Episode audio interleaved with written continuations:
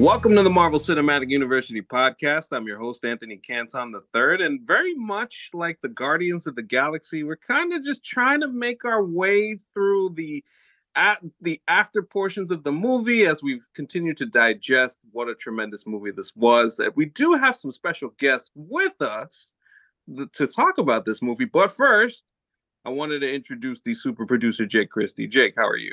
I'm doing well. I just showed off on camera my new Guardians of the Galaxy T-shirt that I got uh, when I was at Epcot uh, on Saturday. Uh, you know, had to do, had to. I was in the store and I'm like, this is a very overpriced because it's at Disney, but I have an appropriate reason to wear it, so I had to buy it. exactly, exactly. And there's no no better reason to be wearing a shirt like this as we have some special guests with us. First, a returning guest. Uh, she is the art director of Guardians of the Galaxy Volume 3 friend of the show, Samantha Avila. Samantha, welcome back. How are you doing? I'm great. Thanks. Thanks for having me. And I was I was just one of the art directors. There were there were many of us. Oh yes, and we will absolutely get into that as we go. We also have a couple of additional guests too. Go. Sam brought her brought some of her team here, so we're we're grateful to have them. First, we have uh, Kristen Jenkins. She was a set designer on Guardians 3. Kristen, how you doing? Welcome to the program. Good. Thanks for having me. Likewise, likewise. And also we have a we have a concept artist and an illustrator, Christian Scheurer. Christian, welcome to the program. How you doing, Hi. sir? Happy to be here. Awesome, awesome. So I had a bit of a question that I was going to get into to start this, but I just realized we were talking about something specific. Friend of the show, Cameron Hawkins, who uh, Samantha knows, uh, was talking about a, a, certain set piece. And Jake, why don't you take it away? So the uh he was talking about because you know him is how we got Sam onto the program to begin with, and he was talking about a certain set that he mentioned on our show last week that his girlfriend said, "I've always it looked like a, a, butt or an anus." Is that what oh. you? I don't want to be crass, but um, and you and Sam being a very sweet person for doing this had listened and had heard that this was brought up and um i when cam mentioned that uh about like when i heard that i told him well now i know what our first question is going to be when we have her on again um and so yeah i don't know I, I apologize. I don't remember exactly who on here did what, but how do you respond to that accusation about the Orgo um their, their station? How do you respond to that claim of what it looks like? Uh, I feel like that's the tip of the iceberg. That you guys just hit the surface level of everything else we called it. Okay. mm-hmm. But that was, and that was actually um, art director Lauren Fleming. It was her. Mm-hmm that was her world, um, her mm-hmm. planet. Not mine. oh yeah, so Lauren and um, and we had just like some um, just other amazing set designers and illustrators, and I think Christian and Kristen, you guys may have worked on some of that, so you can speak more to it. Um, but I I know that I definitely heard terms that I had never even heard before. Just to be completely honest.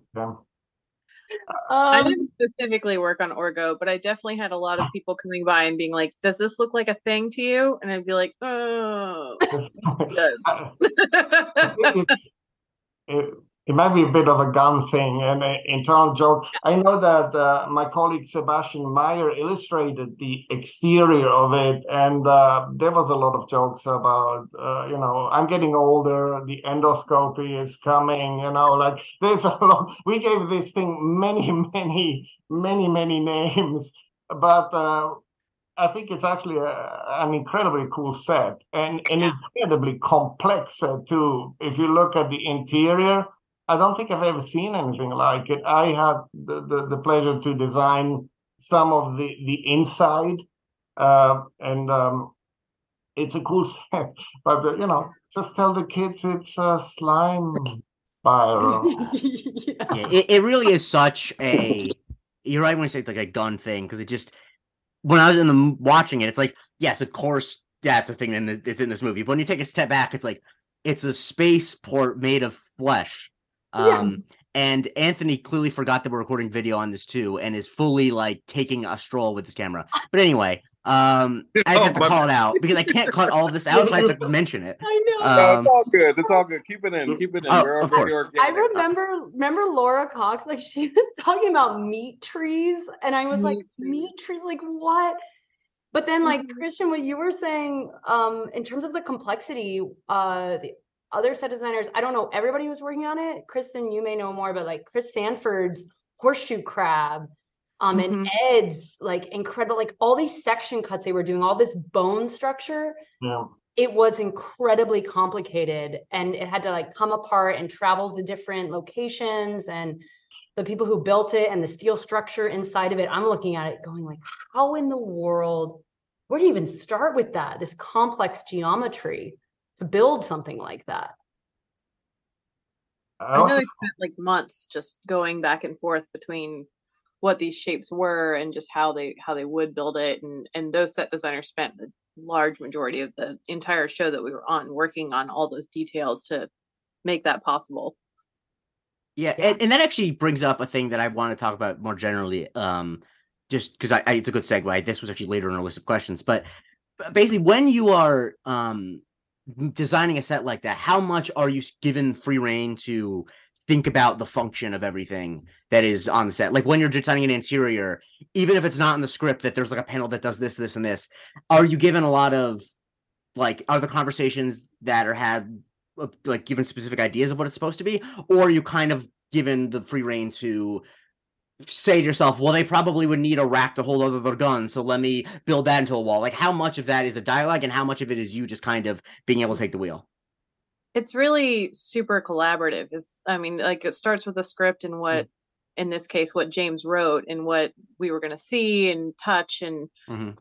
that environment but then you get you, things that James wants things that the production designer Beth wants the art directors have different ideas we have different ideas and so we kind of just we have that big conversation of of all these just oh that would be neat or oh there definitely has to be this we need to make sure that you can see this and James really likes to have a good 360 view Yeah. of everything which is incredible and and is part of why nowhere is so incredible Mhm. to look at and and be standing inside Yeah. um then we look at those ideas and go oh that's cool could you work more in that or make a couple different versions of that or Mhm. i'd really see a different shape here or whatever so there ends up being 40 versions of something Mm-hmm. before we sol- we solidly pick something but it's just really cool to play with different maybe it's this maybe it's that maybe Yeah. this is better here so it's just really an interesting thing that we get to play around with but Mm-hmm. involves so many different ideas and different people's brains Mhm. Yeah, absolutely. And I'd be curious to hear, Christian, from your side of it, because when I came on to do Nowhere, your illustrations were either in process or already almost already done. And so your incredible compilations like helped me look at this and go, okay, well, like what what are the important parts, the script parts, like you said, Kristen, like the Zune. Where's the Zune gonna be in Rocket's apartment? Um, what does his apartment look like? What is he usually work on where's the window that warlock bursts through all that kind of stuff that you guys uh, like set designers too some of them have figured out the blocking of things and where the important parts were. And um and yeah i'd be curious for for you christian because i felt like there was a lot of free reign that i had a lot of freedom just because there was so many surfaces that people were like i don't know you figure out. Here are the important things the speakers the zune the Orloni stand where they have to get that barbecue thing. Yeah. I remember us talking about that. I mean, nowhere was the first thing I was allowed to work on. And again, I want to re-emphasize that I'm just one of 20 illustrators from Sebastian Meyer to Shane Baxley, Ed Natividad. I ju- I- I'm forgetting the best ones. I just want to make sure so uh, that I'm just one, you know, of, of, of it's a small team. You know, it's not hundreds, it's maybe 10 to 20 people who have that privilege. I came in rather late. Usually I'm on a show, sometimes even before the production designer. On Aquaman and Aquaman 2, I was there before the production designer got hired directly. But in this one, because it had this sort of gap, I came in and a lot of sets were already built as models. So and and incredibly beautiful models of Ann Porter, etc. Many many great sets, but it didn't have this cohesion. So my job was really to kind of actually paint them up, but also to paint up what happens behind that already gigantic set. But when you're in this battle where Nebula fights uh, the Warlock, you see this huge city behind. So I was doing a lot of paintings which express this, and. Um, I, I, give one example. For example, the exterior of the of Quill's little pod. Uh, I mm. I gave it a texture which was blue and orange. Blue and orange because I actually took an image of the Milano. Is it the Milano of his first? Uh, Correct. Yes. And I think maybe I, I will give this color to to his pod, but but it's just subliminal, so that people think, hmm, mm-hmm. as a blue and orange thing, you know, maybe it's cool and um, and so also I use a lot of colors of favelas, and this is all stuff which Beth Mickle and and, and David and, and Alan Hook and everybody were, was were also telegraphing in. But at one point, re- there was this comment. It's where, where, I was starting to get worried. It says it looks too much, basically, like the first Nowhere, we need to do something else. So to do varieties in orange, in in in dry, because it, it's very Blade Runner the, the early nowhere yeah. stuff. And I remember it was funny, mm. like James specifically said he didn't want it to turn into Blade Runner. Yeah. And so we were always fighting that, like, okay, what is it? And I know when I came on that blue and orange, I absolutely used. Like I immediately was like, got it. Rocket is green. I was looking at video games too. I would like turn his into Donkey Kong. like I made his, you know, room Donkey Kong because it made sense. But also, that's what I love about what we do just as an art department. We do subliminal storytelling that way. Colors, textures, like we're always telling a story. And with these sets, I feel like on Guardians, we were really able to sink our teeth in. And every single, every single inch of that set every single set is well thought out and makes sense and was considered to tell that story for whatever is on screen.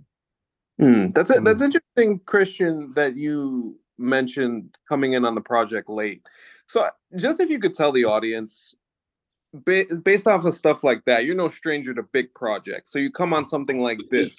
Does it change your mindset, especially coming in late, and how you decide to attack something like this?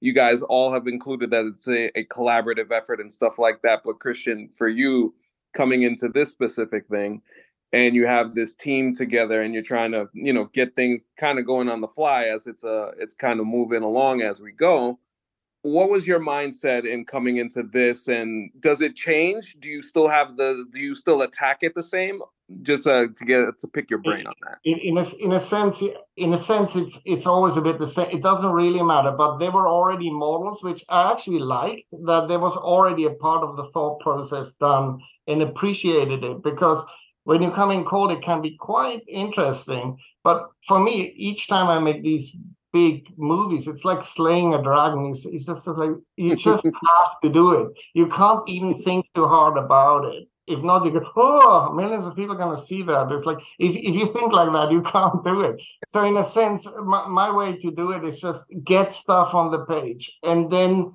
then synergetically have this bounce back. I'm happy they say it's crap because then I know it might not be that. You know, it's like, oh, green is the worst color ever. Why? So, okay, then we know no green. So for me, it's just to facilitate the conversation between the set designer, production designers, and even the vis effects groups later. What, what I can do is though to make a quite hyper realistic rendition. So that's the fun part. But um, it was definitely something something uh, everybody knew this is going to be interesting and and that's coming from a person who works on many big movies already. So uh, I was very honored to be on that because I love the Guardians. So it was like, wow, oh, I'm glad to be here. yeah, and and I think I think to to hit another point as as we go further, there were a lot of just very incredibly not only uh colorful but very vibrant sets that we saw in this movie. And I should ask, like, what was your all guys' favorite set to kind of work on and put together? What kind of because I, I know like it's probably a lot of fun to be putting some of this stuff together. And I know Kristen, you mentioned earlier how how fun it is to actually be given that type of reign to do something as uh, beautiful as this movie uh, was very often. So I guess Sam, I'll start with you, and then Kristen, and then and then uh, and then Christian. You can all answer this. Like, what was kind of your favorite thing to put together? Um, well, in case anybody doesn't know, nowhere minus the spaceport and the um, oh god, Kristen, what was it? The the pilot pilot bay. The bay. Mm-hmm. minus that, everything else in nowhere was one set essentially. So like you would walk onto stage 17 at Trilith Studios and you could walk from quills to rockets all the way down the stairs. You could go into the armory. You could go get an Orloni. You could go. So all of these sets, everybody would, all the other art directors like, oh, you just have one set. And I'm like, no, it's more than one set. It's all these other little sets. um, so within that, um, I have to say one that I kept coming back to. I loved, I loved all of them in a way. I really do. I spent a lot of time with them and like you said, is very colorful. And Beth Mickle, our amazing production designer, was so encouraging of that. Um, because, and just to go back a little bit about that, looking at the original Guardians films and actually even the Avengers films, where you see a little bit of nowhere um, at the spaceport, if you were to turn on the lights and the photos that we got as reference, it's very colorful and very bright but because those films due to the nature of like it's at night or there's a eh, like you know they're fighting thanos so you don't want right. necessarily bright and happy colors that it seems very dark and you don't get to see a lot of those details and i think it was really freeing for us um, and for beth to just be like have fun with the colors and then we'll age them down and our amazing paint department run by damon bowden i mean he we came in with the craziest color palette and we're like, can we do this? And I think they love those challenges because they're artists too, and just being able to really, really push the boundaries. Um, and so, all that being said, I loved the apartment buildings, and Daniela Medeiros, our amazing set designer for that. That is her her pride and joy. I think because of the storytelling aspect we start there and we end there is the boot of Jemiah, the bar. Mm-hmm. Um, there's just like all the angles are crazy, and there was so much, there were so many nods to like Guardians One. The floor yeah. was very much an ode to the original bar in Guardians One. Um, and so was the armory floor actually. Um, and that was um, a- another incredible designer who had done those. Um, and and I think the colors in there are so beautiful and they complement the costume so well. And I it's the last time we see all the Guardians together. So it kind of had a special place in my heart. Kristen? I think um for me one of the really cool things about it was like like Sam was saying, it was it was one big set, but it was so many different elements to it. And we had between nowhere and the spaceport and the pilot bay there were 12 different set designers that worked on it. And then you have all the illustrators that also worked on it and all the art directors assistant art directors. So it was really cool to have all of our little pieces sort of interlocked together to make one big unit. And neat of us just to kind of different shapes and textures and the textures were just incredible. Just the weird things that we found that we went oh this is crazy. Like there's the pig grating and like these different pipes and this random like would be garbage kind of thing garbage. would be garbage. Um and just it was interesting we would come up with some sort of like shape or texture or whatever and you would start talking to the set designer near you and you'd be like oh you're doing the same thing. I'm going to do something different or they would do something different just so that that way it did look so layered as as it mm-hmm. went and our set decorator rosemary she just her team put so many different layers on top of the crazy stuff that we made that it just was it was unbelievable to stand in and just see all the stuff and all the different colors and paint textures because even the colors that we made after paint came through and made yeah. it look so damaged and old and and like it had been through hell because it had been through hell. Um, and that was a big difference between uh, literally and figuratively um but but that was a big difference between the earlier Guardians and this one was that there this was a rebuild of of nowhere. Like nowhere was coming back together and rebuilding itself and had been through so much trauma and you could literally see everything it had been through with all the layers that were incorporated by everyone no that's that no that's tremendous stuff. Uh, and christian uh, dragon slayer that you are what, what was your favorite uh favorite uh thing to be a part of constructing?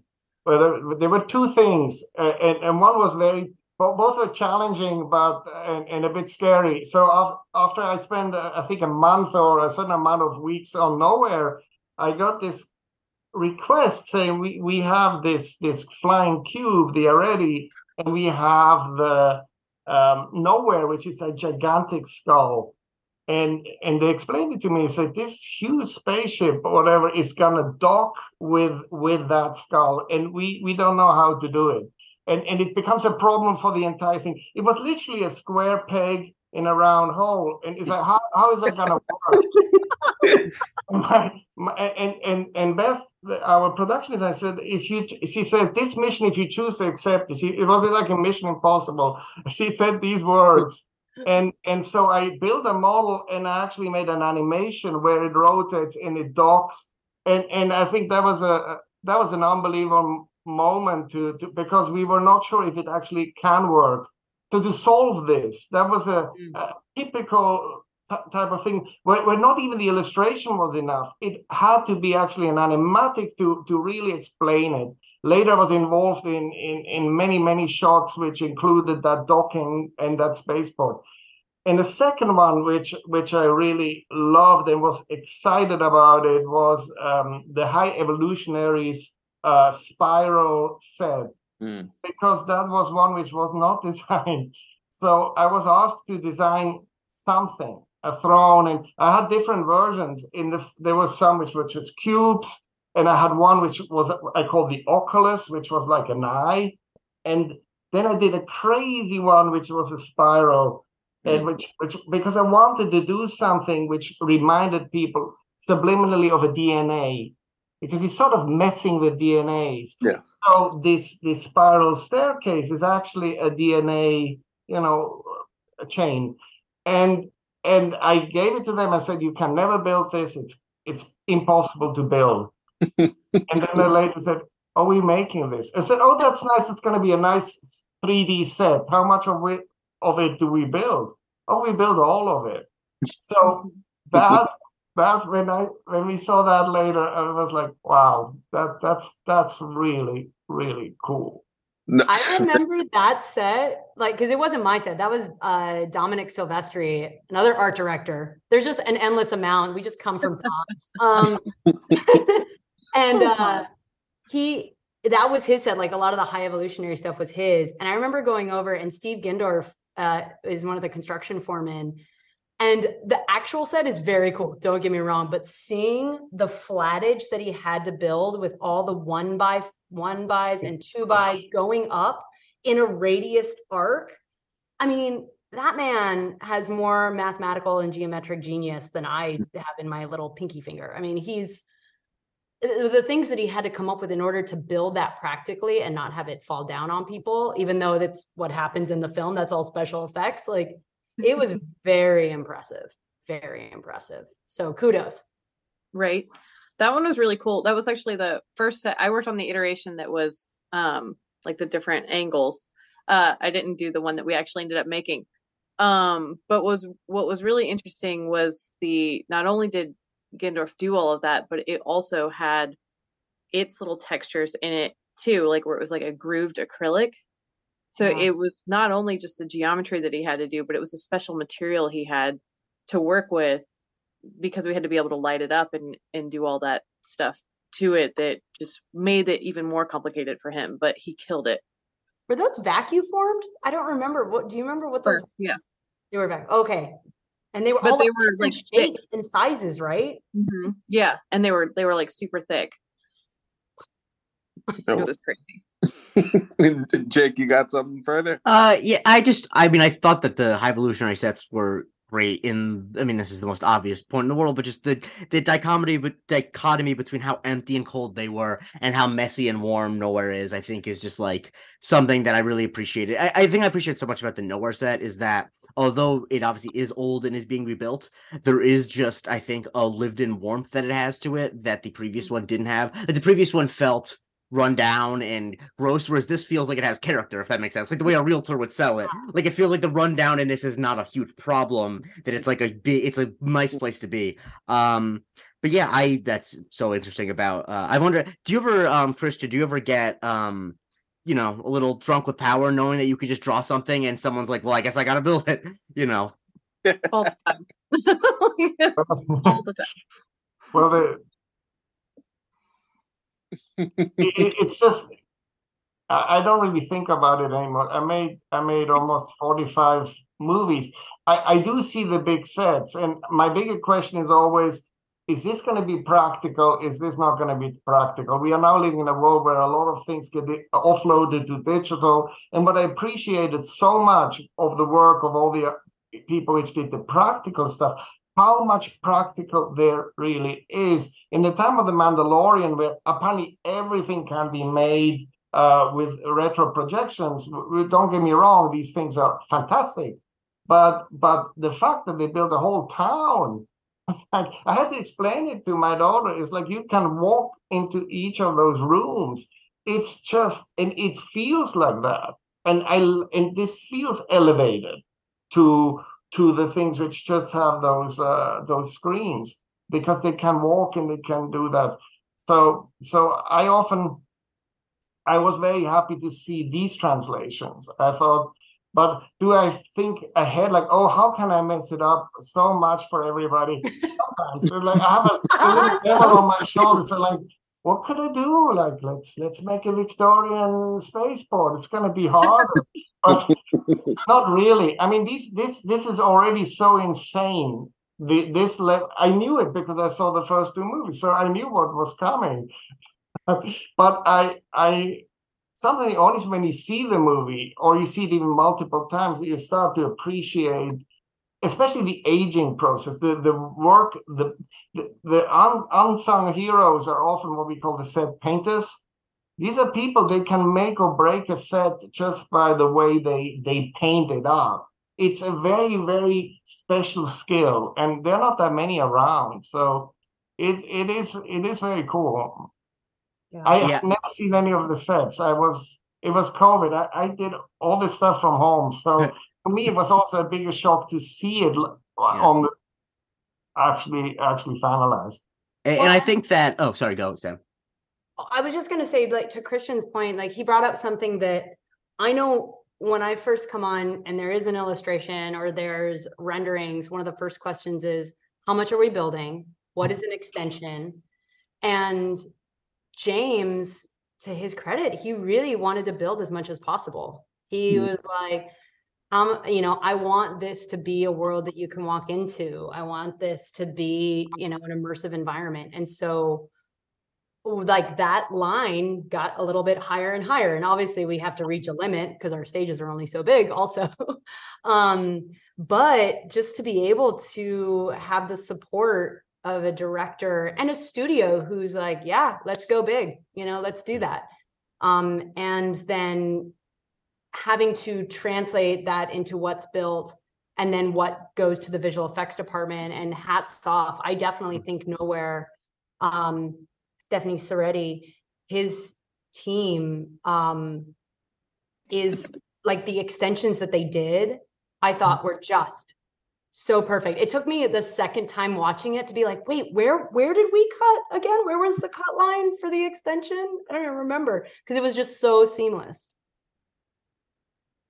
Yeah, because what I was gonna say is just that, like, I think that I'm I'm never someone who is like anti VFX in any way. I mean, I host a podcast podcast about Marvel movies. I couldn't be, but um, I think that there just is. I always feel like when you have a more out there or cosmic story, I think the more tangible things you can have always helps ground it because like we know what uh you know we know what real things look like and we can tell the we can subliminally tell the difference. And i feel like when you have somewhere like nowhere where you have a space dog that can talk or you have people floating you have weird people in makeup and aliens and all that i think that like having real things have having them interact with real things makes them feel more real. If your cgi characters only interact with things that are also cgi it feels completely intangible. And so i thought that like i mean i think that that's what the guardians movies do so well. And I, this one was really a breath of fresh air because there have been so many blockbusters where it feels like it's blobs fighting blobs in front of blobs.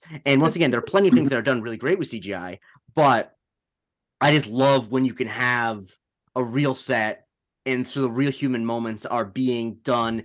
The act everything the actors see is what's going to be on the screen. It just i don't know i just really was i really loved the design of this movie. Like i was happy to talk to you guys both because it's an inside scoop and like that is the production design and all that was Yeah. some of my favorite stuff in the movie. So it, it was uh i well done and i think the seat it was seamless with the vfx like it really I, you could have told me that nowhere was the size of an actual city and i would have been like yeah it looked like it sure I mean, I mean, and it kind of was. And thank you, thank you. And that's like hats off to our entire team. And you know, somebody else, Kristen, you mentioned Rosemary Brandenburg and her incredible team. I mean, and Dan Sudick and all just so Mm-hmm. many people who laid hands on these sets that bring in their own knowledge and their own storytelling to make it real.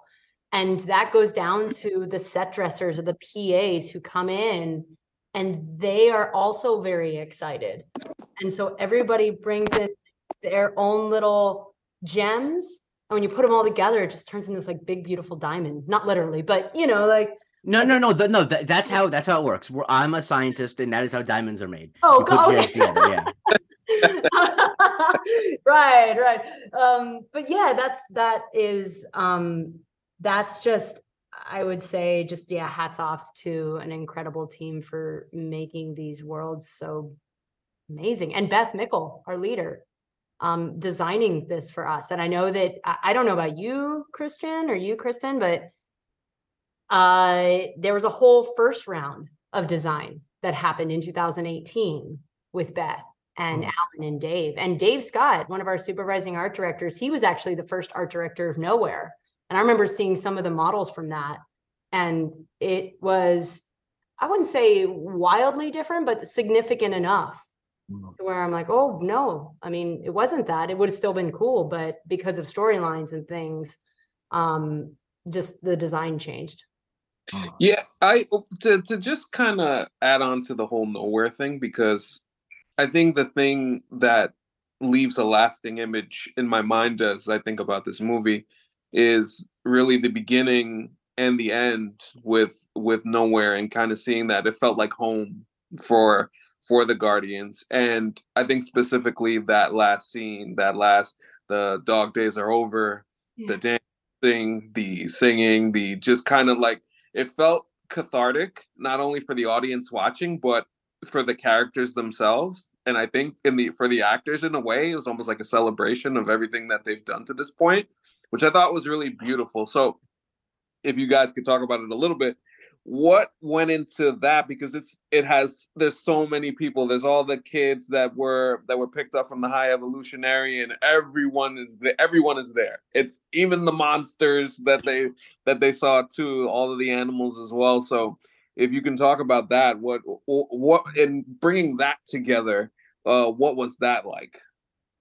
Um, so for the opening and the end, yeah. Yeah you oh. could go yeah oh, well opening yeah opening is is just as important too because you kind of you see the guardians again after the you think about the holiday special and where we leave peter and peter's right back being you know drunk and kind of struggling and then of course like you know rocket is listening to the song at the beginning of the movie like all of that stuff is very poignant and stuff that i think about when i think about this movie so yeah you could talk about both. I I loved I remember doing the walkthroughs and when we first talked about it that James wanted a oneer, which is a one shot opening the film, tracking Rocket all the way through and coming around and we were like really like they're going to cut. They're going to cut. They're not going to Yeah. Um and then on the day, I mean, there was a practical cut that we had to do because they couldn't get the camera crane like up and past our actual built bridge. But I mean, we shot that over and over and over again. And that took a lot of planning. It took a lot of planning um, of James being able to walk in a virtual set um, with a VR headset, us walking it um, as ourselves as art directors and going, okay, how long is it going to take to walk down the stairs? And then watching James have to do it, and then watching the actors have to do it to understand do we need to move this building? Do it like there a lot of planning goes in early, early on because with Christian's illustrations, that awesome shot when the title card comes up, that was your illustration. I remember seeing that and being like, oh, that's Yeah, I remember that. I remember that because I was, I was, see, they said, look, look, Quill is very unhappy, he's very sad, and Nebula is gonna get him, and then they're gonna walk all forward, and then that title card comes up, like in all Guardian movies, and I said, hmm, I'm, I'm getting the title card, you know, it, was, it was kind of, it was a cool moment, you know, because I, I knew what that actually means, but it was funny, in my mind, I, I still was in the early uh, first uh, first nowhere where it was almost overpopulated.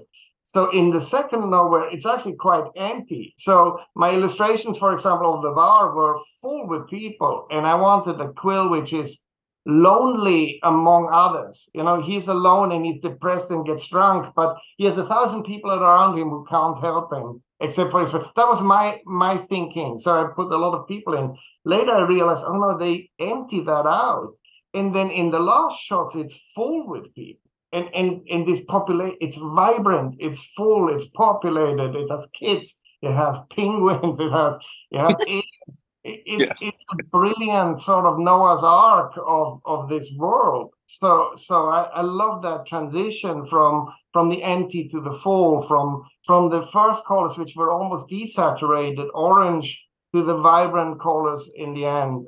Everything makes sense with with Gunn. That's what I realize. It's like he there, there are few directors who who think things through emotionally too. I mean, musically.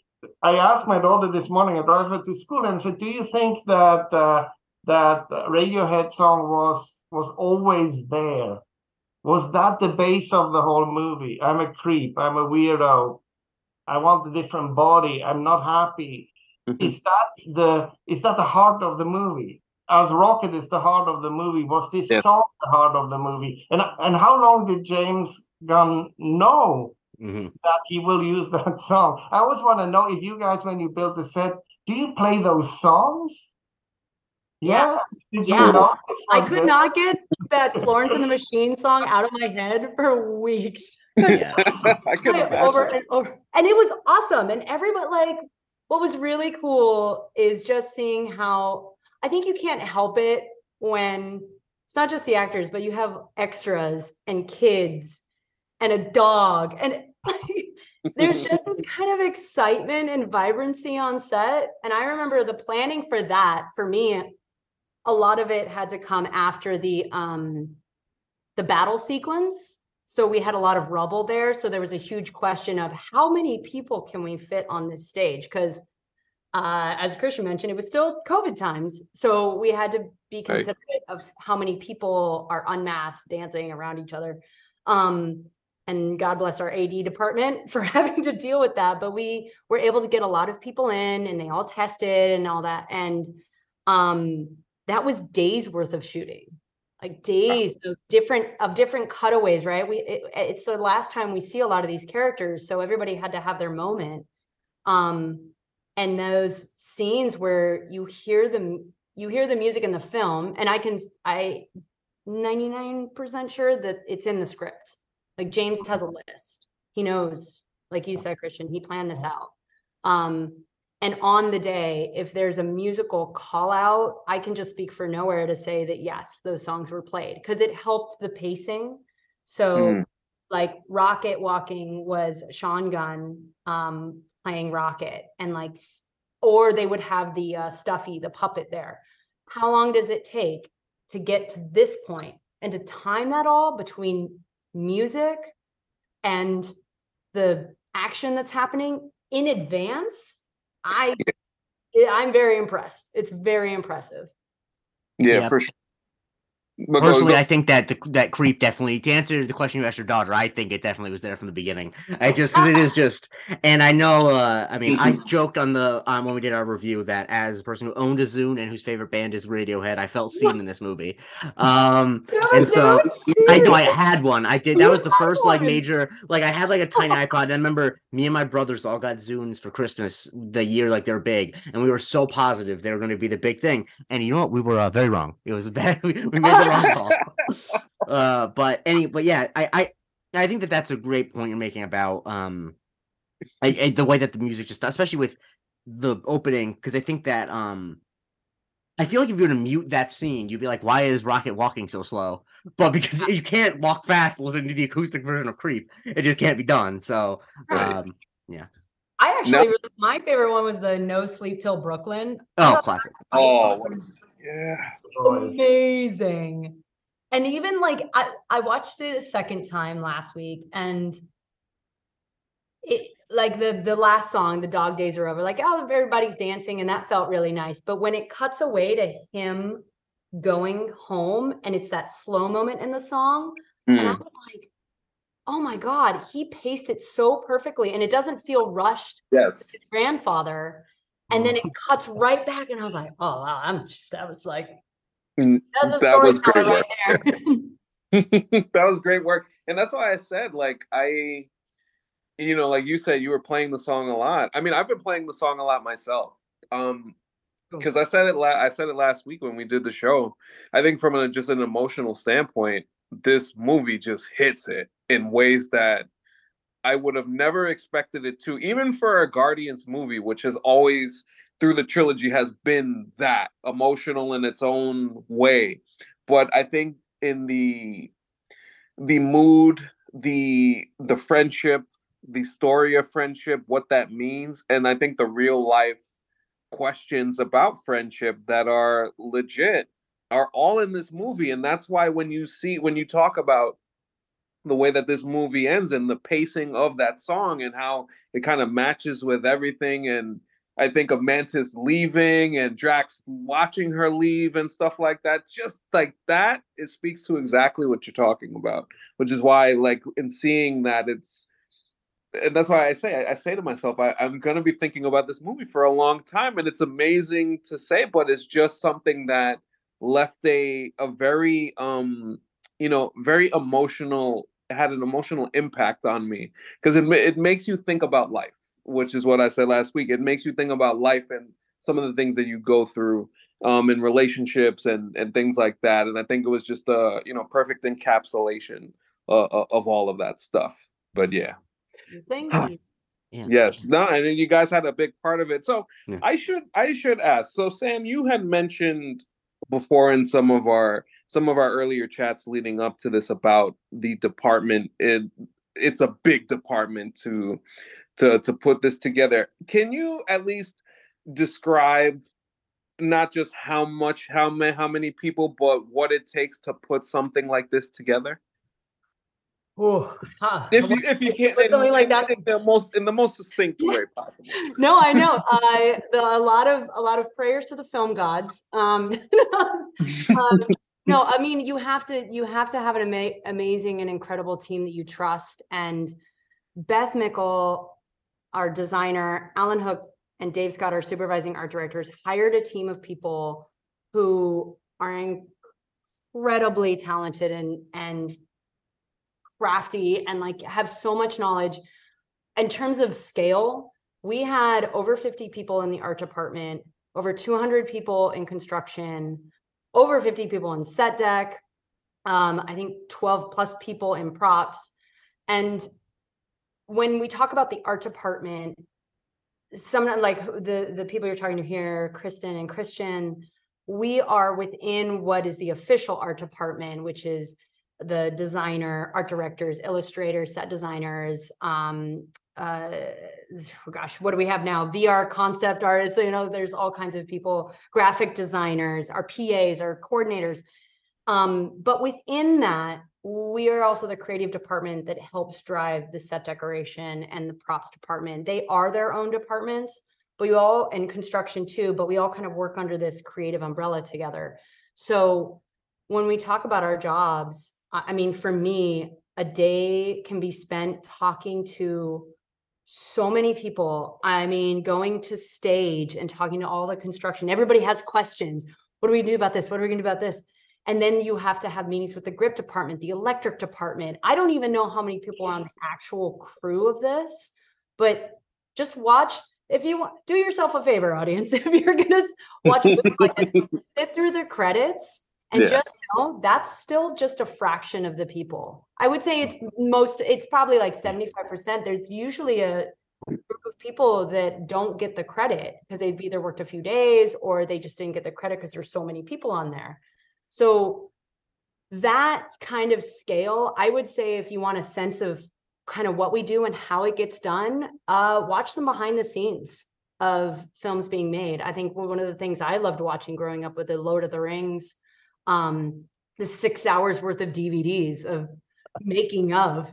Um, and that's really actually what got me interested in art department, seeing like the sculpting and the painting and the construction, the design and the illustrations. Um, Christian, you were saying John Howe, like he was, I looked to him and I looked at those illustrations, just like fell in love with them. And he was such an inspiration um growing up. So I, I that's what I would encourage people to do. But yes, do you know there was so we are just a few faces of many, Yeah. many. the thing I always try to explain to people because I, you know, never worked in film and television, but I'm very into film and television, and I have a lot of friends who just like will be like, "How does a movie cost two hundred million dollars?" And like, among other things, it's because you look at the credits; those were all people who are employees. That's like a company that you had to make. Like, Yeah. obviously, once again, it's not that simple, but it's like, why? If you had to hire all these people to do a job, it would cost a lot of money. So, like, these are all people who spend their time, and I think it is important to remember that, like. Every name you see in the credit is someone whose job it was to make this movie um, and it's beautiful that uh that they can make something this good. Honestly, it's if you see all those people that make something bad, it's kind of unfortunate. But if it's something good, then We've all made something bad. Like we've all been on something. And that's how people are like, oh, you're working on these great and glorious films. But guess what? We've also worked on ones that did not do as well, but we worked just as hard to make that. Right. for sure, So it's awesome that this is successful and that people are going to see it. But I definitely know I've done a lot of things where I'm like very proud of, but not a lot of people seen it. Doesn't mean it's any less than because I learned a lot from that. And I think we all have. I mean, Kristen and Christian, you can speak to this too. Like your backgrounds and where you come from has had an impact on your line of work. Yeah, I mean, I don't know how to answer that. But- I know. Well, what was your? I mean, I'm sorry. I'm going to ask. I you, mean, what was your I mean, for for for it, I always say to people, if you want to take credit for the success of a movie on your own, you also have to take credit for all the failures. So, and in in in because in my career, I I started as a as a I did graphic novels. I, I- I studied science. I was not good at it. I became a graphic novels guy and got into movies. I got to Hollywood with 20 photocopies in my in my hand and a plane ticket of my illustrations. And I started on Fifth Element, went on Titanic, on The Matrix, Dark City, What Dreams May Come. So the result was these were all really extremely good movies. So my response was that's because I'm very, very good. I'm very, very good. That's why I'm, why I'm on very, very good movies. That's Talk your talk, man. Talk your and talk. then and, and then later, you know, I made 30 more movies, some terribly not so great, you know. So and then you learn suddenly, no, it's not about that. First of all, it's not about that at all. And second of all, I always try to give a hundred percent on every single movie. It's always the same. They ask me, how can you work on that? It's like because we are making worlds, and in this action, this this this ability or thi- this this um, luck to be able to create things from nothing. This is what it's really about. To be part of a group which use the imagination to make people happy, to make people dream. That's what it's about. And I'll uh, say sometimes to my students, I say, and it's very cheesy, but I say, like Willy Wonka, you know, we are the music makers, we are the dreamers of dreams. and that's why I think we are so privileged. That's why people will probably do it without getting paid. It's like it is a unique. Don't place. say that too loud. Don't try to do it. Don't say it too loud. We get paid, but, but I'm just saying it is something. It, it's actually something we have to really try to do more. Is to to do the exercise of imagination. I think a lot of the things which happen in the world which don't work is of a lack of imagination. Also, what could turn bad, you know. So I do believe that that um, movies which are very imaginative they can be put. On. Yes, that's for little kids. You know, that's not important. You know, that's sugar water for kids. But I believe that the the, the jobs we have, they are very important actually.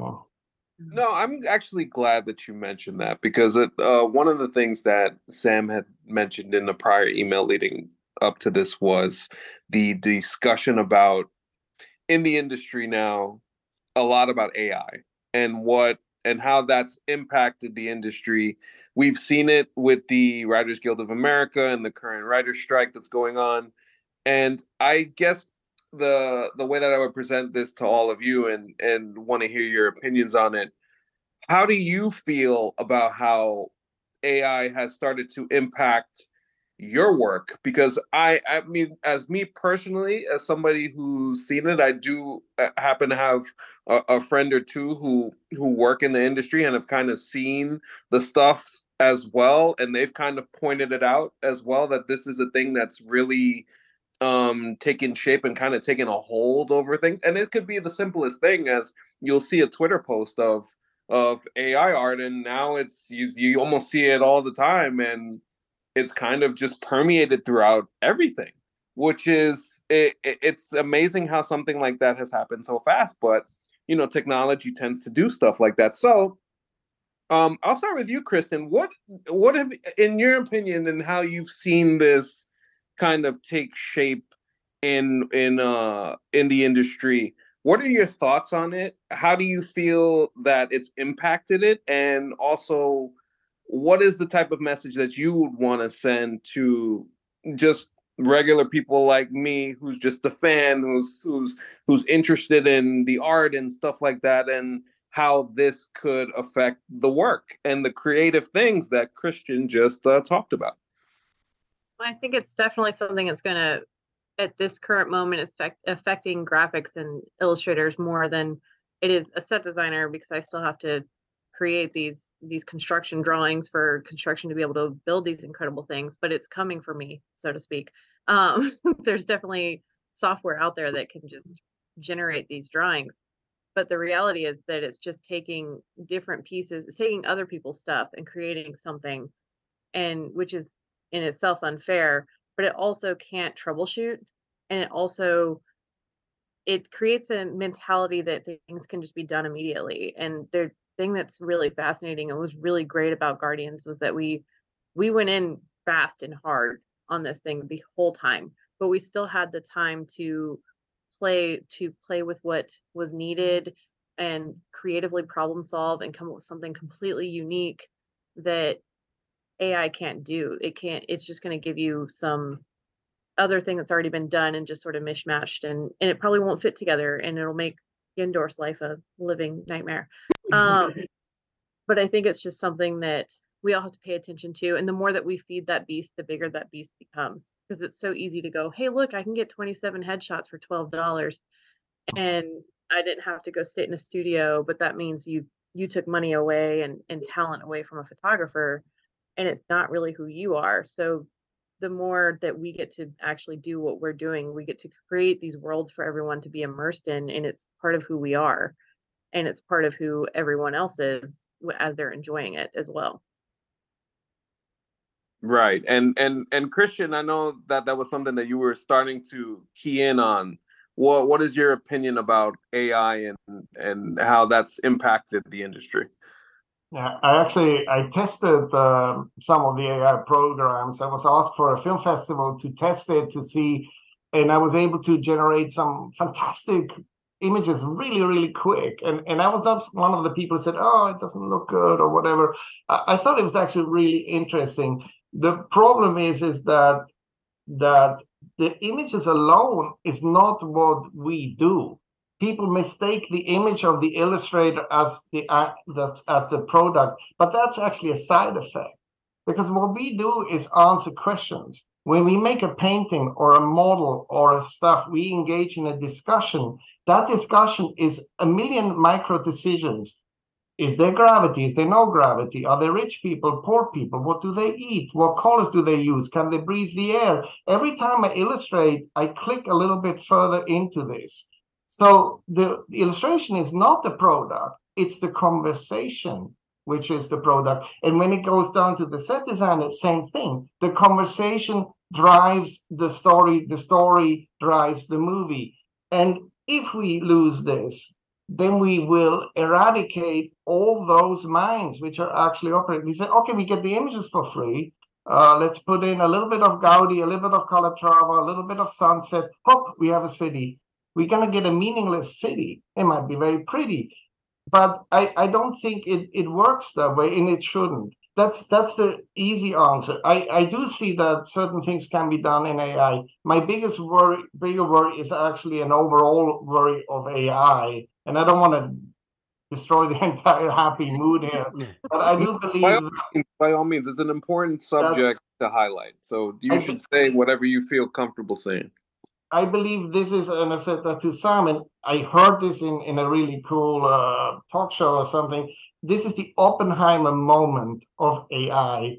Mm. This is the moment where AI, and, and I can't even accept that my entire job goes away. I, I, I, I that could happen. But what is happening with the chatbots, which are on everything, is that the AIs are hacking actually the operating system of humans, and that is language that can be visual language, that can be musical. If I can just say, make Hans Zimmer sound esque music, it kills Hans Zimmer, but it also kills everything which comes in. But now, on the Oppenheimer moment, I talk more about we're going to completely alter the DNA of our society.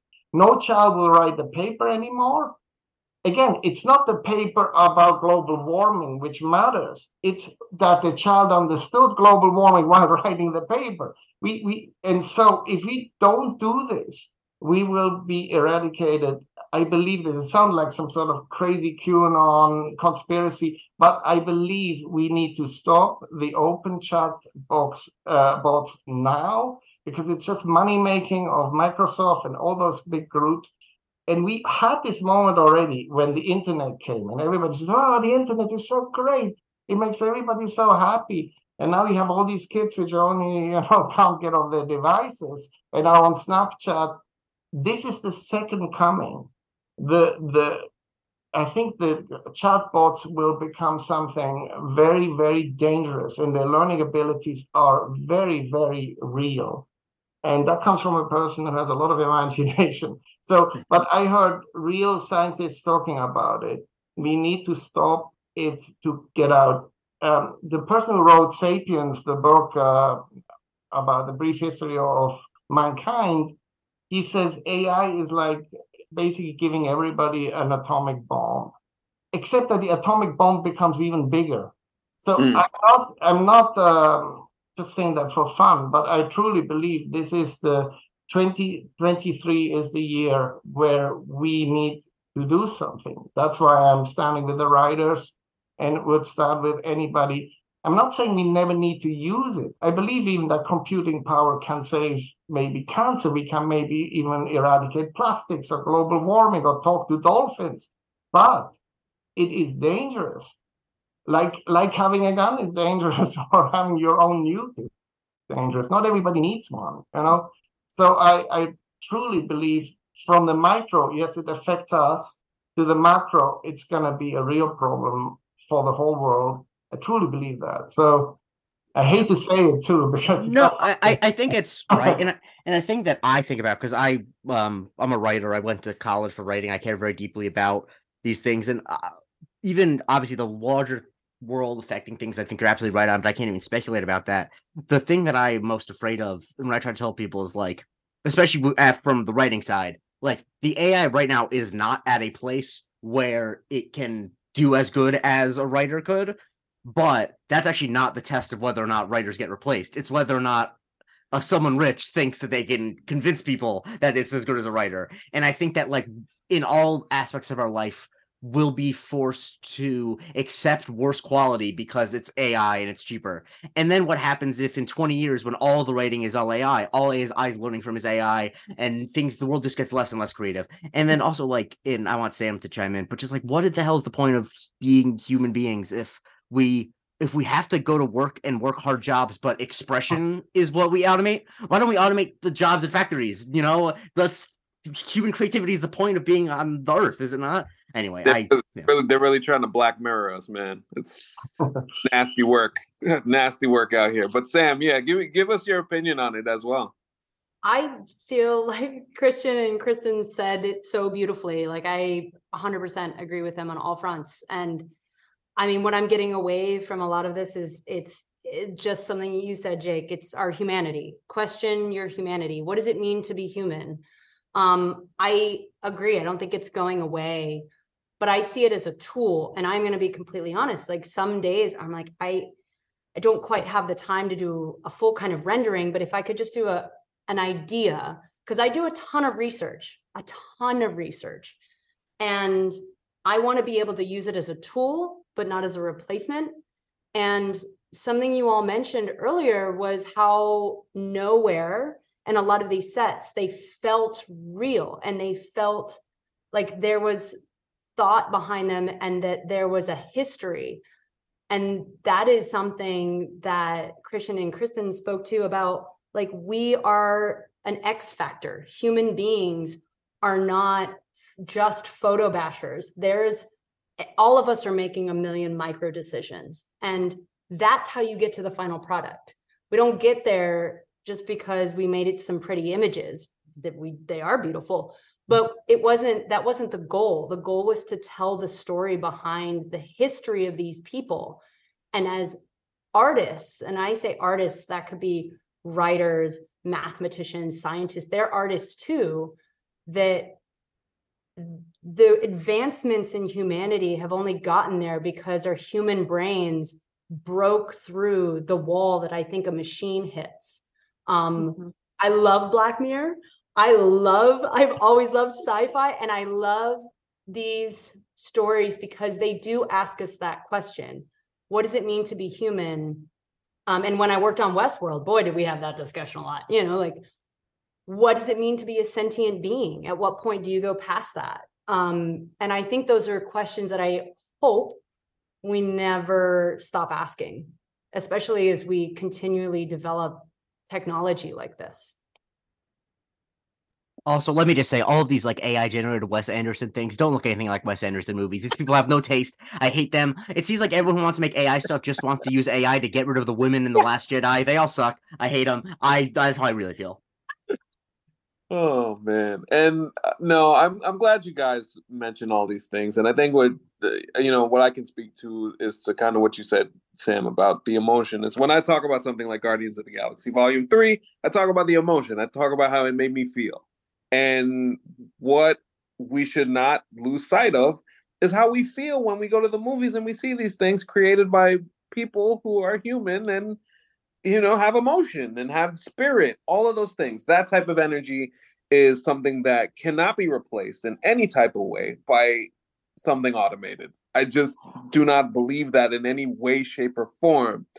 Nothing is as good as the original. So that's kind of how i feel that's kind of how I feel about that. But um, no, I'm glad you guys were able to, uh, you know, voice this because it's really important that this gets mentioned because it's a serious thing that's happening in the industry, and it's what the writers are fighting for as well. Uh, you know, pay the writers. We say it on this show. We've been saying it on the show the last couple of weeks. Pay mm-hmm. them, pay them up, pay up, yeah. pay up Hollywood. Uh, uh, uh, Jake, um, I know we got uh probably wrap soon, but do you have anything else that you want to get into with uh um, I mean, not particularly. I I mean, there's plenty I still want to talk about, but not anything that's on the tip of my tongue. Yeah. I think that um just if we could go around if there's any like nugget, a fun little thing that you want people to look for, like in like like what we mentioned with the you know Peter's um apartment being uh orange and blue. Like, is there a thing that you got in there that you're very happy that like when you went to see the movie you pointed like Leo in the meme and uh pointed out to someone? I'm gonna let you guys go first. Oh no. Yeah, there's so Yeah. many. There's so many. Yeah, you Um, gotta accept. There's a few that I can't say. Um, Good to know. Yeah. um, you can translate all those signs if anybody's Mhm. curious and wants to go back. Um, Huh. yeah, I, I love that little nugget, that little graphics nugget that yes. that Knowhere is it's it's language is a language and it is an actual text. And that's really cool. Um, oh gosh, gosh, there's so there are so many things um that that we put into these projects and into these. I'm trying to go back to my images um and into this that I would say you can almost screenshot anything and like dig into it and go, oh Mhm. wait, is that the thing from the thing? You know, um oh I think one of well, there's many of these things in there, but um with Knowhere we were trying to be very resourceful and something another art director has said to me is um upcycling.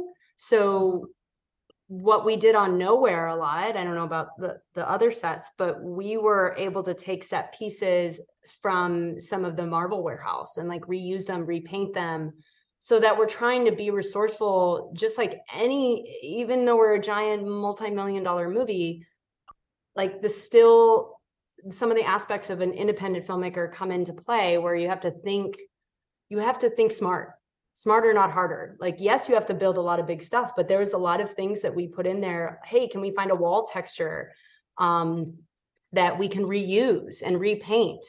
Um, so i was really happy with with those. I would say color wise one of the things that made me happiest on the guardians headquarters I was trying to figure out colors for a lot of the sets, and I was like, oh, I wonder if I was looking at the comic books and I was like, oh, like they have these cool new suits. Like, I wonder if I could use that color. So I just started playing with that. And Beth was the one, she goes, you know that the Guardians' new suits are those colors, the blue and the red. And I was like, no, I had no idea. So it was this beautiful mesh and meld of again creative brains that are all kind of on the same wavelength and i love when that symbiosis happens i think that's fine That's wonderful. I do you guys I know you could you could mention a lot, but do you have any any in particular that that might stand out just so you, to get out on? I just I kind of what Sam was saying of just how we got to reuse. Like one of the things that I've really struggled with as someone who works in film is is just how wasteful we can sometimes be. And there's so many things that we either can't reuse for whatever NDA reasons or we just don't have anywhere to put it or something like that. And I just really love that like the Marvel warehouse exists period and that we were allowed to like go in there and find cool stuff and just the weird little things that we found like the the pig grating and the like irrigation stuff and if you look at the spaceport was one of the sets that I worked on and if you look at the little train track kind of oh. thing it's really it's a broomstick holder that they took and they like the one that you like you stick your broom in and you push it up and then it like the gravity kind of holds it in and plaster just took it like a mold of it and just made a bunch of them but it's just this weird $10 thing from home depot that just became this huge little textured element in there that just was so bizarre but really fun to to get to do and just it kind of just changed the way that I looked at literally anything that I walked by. Um that reminds me kristen do you remember in the armory? I totally forgot about this until you just said it. The door we were designing the door that oh yeah. hail bursts through Mm. and there was this we were trying to figure out like what a push plate or a handle does he kick it? Is it open? So we were like what do we put on the door and i remember there was like some complicated design we wanted to do. And i don't know if it was you or me we had like these ink cartridges left over from the plotter. And we were like do you think we could just paint these and put them on the door? And we did and it looked cool. And it looked cool. Hey, the Michael Uh, Myers mask is a painted William Shatner mask. I mean, it's Yeah. just you do what you gotta do. yeah. Uh, it's the movie but magic. just totally stuff like I- that was really really cool and just it's also i also remember that door just every time like i think we did like 10 versions of them and every single one of them looked like a tiki cup to me and i was like this one looks like a robot and sam was like dang it Ah, really funny just going through and just being like, this looks like a face. and you're like, then you're just like tweaking it around and making it not look like a face. No, Um, doesn't look like a face. everything looks like a face. I remember one set which which comes to mind. It's it was a set where uh, where the mom of Warlock, I don't know her name, uh, the golden, Ayesha. Ayesha. So Ayesha holds her her wounded son in front of the golden ship, which was designed by Fausto Martini, uh, uh, and and so they said he, she holds the son is wounded. So what I did is I, I made exactly the pose of Michelangelo's Pietà, and I gave her Oh, a hero wow. and I sent them a picture of the Pieta side by side with the with the golden people, and uh, and they they love that, and and it is exactly that pose, and it's funny because there's a second Michelangelo moment when Warlock goes and saves Quill, he pushes with the finger, and that's of course the hand of God in the Sistine Chapel. But the I don't know if they did that because I introduced the the whole bizarro re- religious theme in the first place. But but but th- these are really funny and, and and cool moments. So That is wonderful. I also I don't know if you know whoever's idea it was to give the stool to the High Evolutionary because Elizabeth Debicki is six three. I just want they their name should have been in bold in the credits. No disrespect to anyone else, but that's I just my it's favorite idea. the- I'm pretty sure James? that had to be like Cause- his sense of humor, like with that. Directors have been hiding the fact she's been six three for the last decade, and he's like, no, she is six three, and we're gonna put it front center. I Um, and that's love important. it. I love it. Yeah. I think that was thing I what, really like love. speaking to the fun. Oh, sorry, go, Kristen. Oh, I was gonna say that's one thing that I really love about like doing stuff with James is he's just because this is um this is the second one that I've done with James. Um, it's just he thinks about all these little things all the time, and he just really knows he wants to create that whole 360 world, but he also really he knows exactly what he's gonna shoot, and everything is planned out even when he's writing the script. Like when we when we were on the Suicide Squad, he's he we got the script and he was like read it with the music and he had picked the songs that he wanted to use and they were in the script and you could play them like as you were reading the script and it's all timed out perfectly it was just such he's just such an incredible like mastermind of of creating these worlds in this environment to to the point where he's got the the song picked out and he's like well 27 seconds of this and then you're like what that totally worked Yeah. before you even built anything before you've drawn anything it's just really neat Yeah. I love it.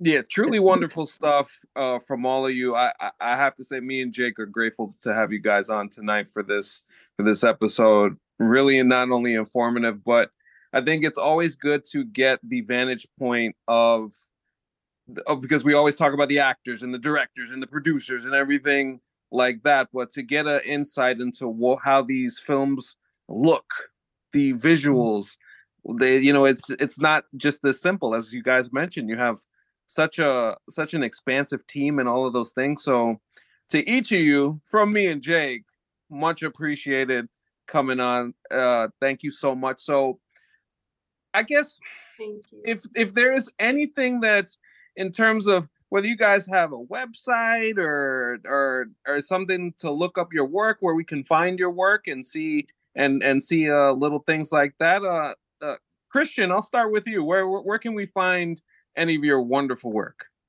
well, Instagram, cscheurer 2001, and then my whole name. It's weird, but it's Christian Lorenz Scheurer. You have to spell it dot com. That's the website. It's the worst, worst handle I could have imagined, but there it is. So I think you're gonna find it. It's just uh, if you can spell my name, which is hard, but if you get there, you probably get. to I'll it. put it. I'll put all these links in the description so no one has to Don't spell worry. anything. Wonderful stuff The- thank you and kristen kristen is, is there any place that we can find uh, what you do as well Oh, I'll be honest, I'm very terrible about doing any of that. Um, my website was not a thing anymore. Um, but you can find sometimes you can find some stuff on my Instagram, which is uh, Kristen underscore H underscore Jenkins.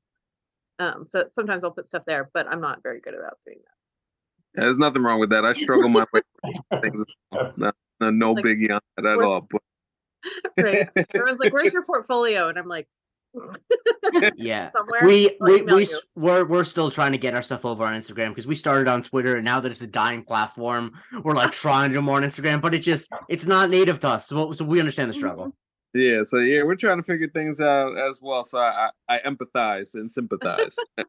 and of course, uh, and of course, Samantha, uh, what a pleasure as always uh, to have you join us. Or where can we find your work? Let the people know. Oh, thank you so much. Thank you for having us. This has been really wonderful. And now I just want to reminisce with you guys the whole night. Um, uh, you can find me on my website at samantha-avila.com. My last name is A-V as in victory, I-L-A dot com. Um, and yeah, you can just see our work in the theaters as well. Hmm. Yep. Yes, absolutely wonderful work that is as well. Jake Christie, where can we follow you, sir? Well, this is the most important information. No, I'm kidding. Uh, you can follow me on. no, I you I don't have any uh professional work up, but you can follow me on Twitter at the J Christie. Please listen to my other podcast. I do uh the Psych rewatch show, Love at First Psych. Um, you know, if you like the show Psych, and uh, Anthony will promote the rest of the stuff for our show. Yes, yes. You can follow me on Twitter at Anthony Canton underscore three. Follow the show at MC University Pod, where you can get all of our latest content, including the stuff that we do on Patreon, patreon.com slash MC University Pod, where we get two bonus episodes a month. Subscriber mailbags on its way um, uh, soon, so that should be fun to do.